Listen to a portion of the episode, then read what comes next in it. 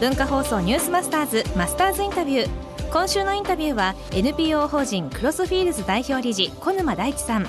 小沼さんはにせんじゅういちねんにビジネスパーソンが新興国の エヌピーオー や企業とともに本業を生かして課題解決に挑むプログラムを展開する エヌピーオー 法人クロスフィールズを創業。このプログラムは留学の留に職業の職で留職と呼ばれ、これまで多くの留職者を新興国に派遣してきました。最終日の今日は小沼さんにこれからの社会について伺います。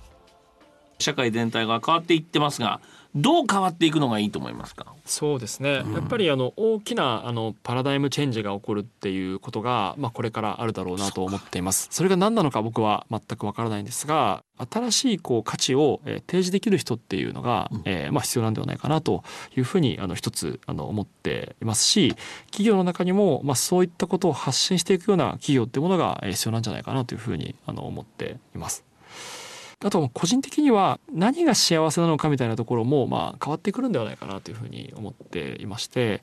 まあ、これまではこう右肩上がりの経済の前提の中で自分が経済的に成長していくっていうことが社会の発展につながっていき、まあ、それが幸せであるという価値観があの日本社会にはあったと思うんですが、もうそれは日本においてはあの崩壊して久しいわけですので、まあ、そこにもう一回ノスタルジーを求めて戻っていくというよりは、まあ、新しい価値観というものがあって、もちろん経済は伸びていったらいいと思うんですけれども、そこだけによって立ってしまっては、うんえー、僕はいけないと思いますし、我々の世代ミレニアルズがなぜお金に興味がなくて、うん、もっと違うところに価値を持って出してでそれが上の世代からするとお前ら草食系だな羊系だなとか言われて元気ないなって言われるんですけど、全然違うところに価値を出そうとしてるかというと、これは我々世代がもがいていることの証でして、今までの価値観の中ではやっていったら幸せになれないと。なので新しい幸せを模索しようというステップを個人の側はもうすごく動いていると思うので、これいっしゅうかんお話を聞いてきたわけなんだけども、はいはい、今地でやってることがこれからの日本の社会のあり方だってなんか言ってるように聞こえるのね、はい、実際そうあのその自負でいます。あの自分たちは未来を切り開いているというふうに思ってますし、新しい常識だとか新しい価値観というものを生み出す原動力に、まあ、自分たちのみがなるとは思ってないですけれども、新しいうねりが絶対に来るので、その中で、えー、使ってもらえるものになればと思います。これも持論なんですけれども、僕アメリカにもちょっといた時に、まあ、ベンチャー企業がたくさんできて、そこからぶわっと大きな企業ができていって、であの時価総額ランキングがガラガラガラって変わるっていう、それが日本で起きるのかどうかというと、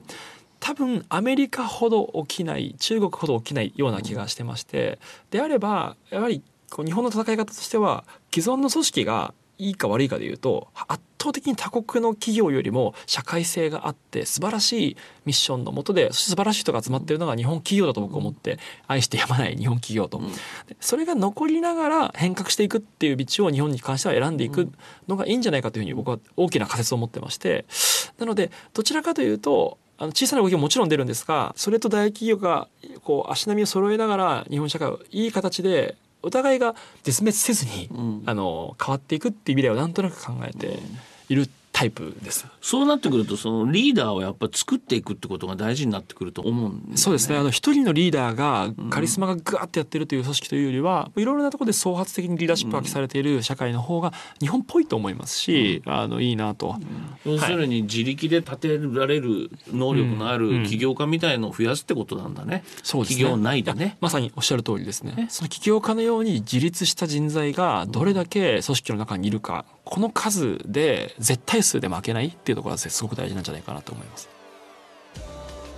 ということでいっしゅうかんお届けしてまいりましたクロスフィールズの小沼さんの言葉、はい、まあ、リーダーをどのように作っていくか、うん、まあ、新しい新境地といいますかね、まあ、職を変えなくても留職という形で新しい新境地で自分のリーダーシップを発揮できるような人材を作っていく、はい、大事なことですね、はい、そして来週なんですが、そうですね、うん、来週は家事代行家政婦マッチングサイトでおなじみの株式会社タスカジ社長の和田幸子さんのインタビューをお送りします。これまた必聴でございます。よろしくどうぞ。このマスターズインタビューはポッドキャストラジオクラウドでもお聞きいただけます。文化放送ニュースマスターズの番組ホームページをご覧ください。文化放送ニュースマスターズマスターズインタビューでした。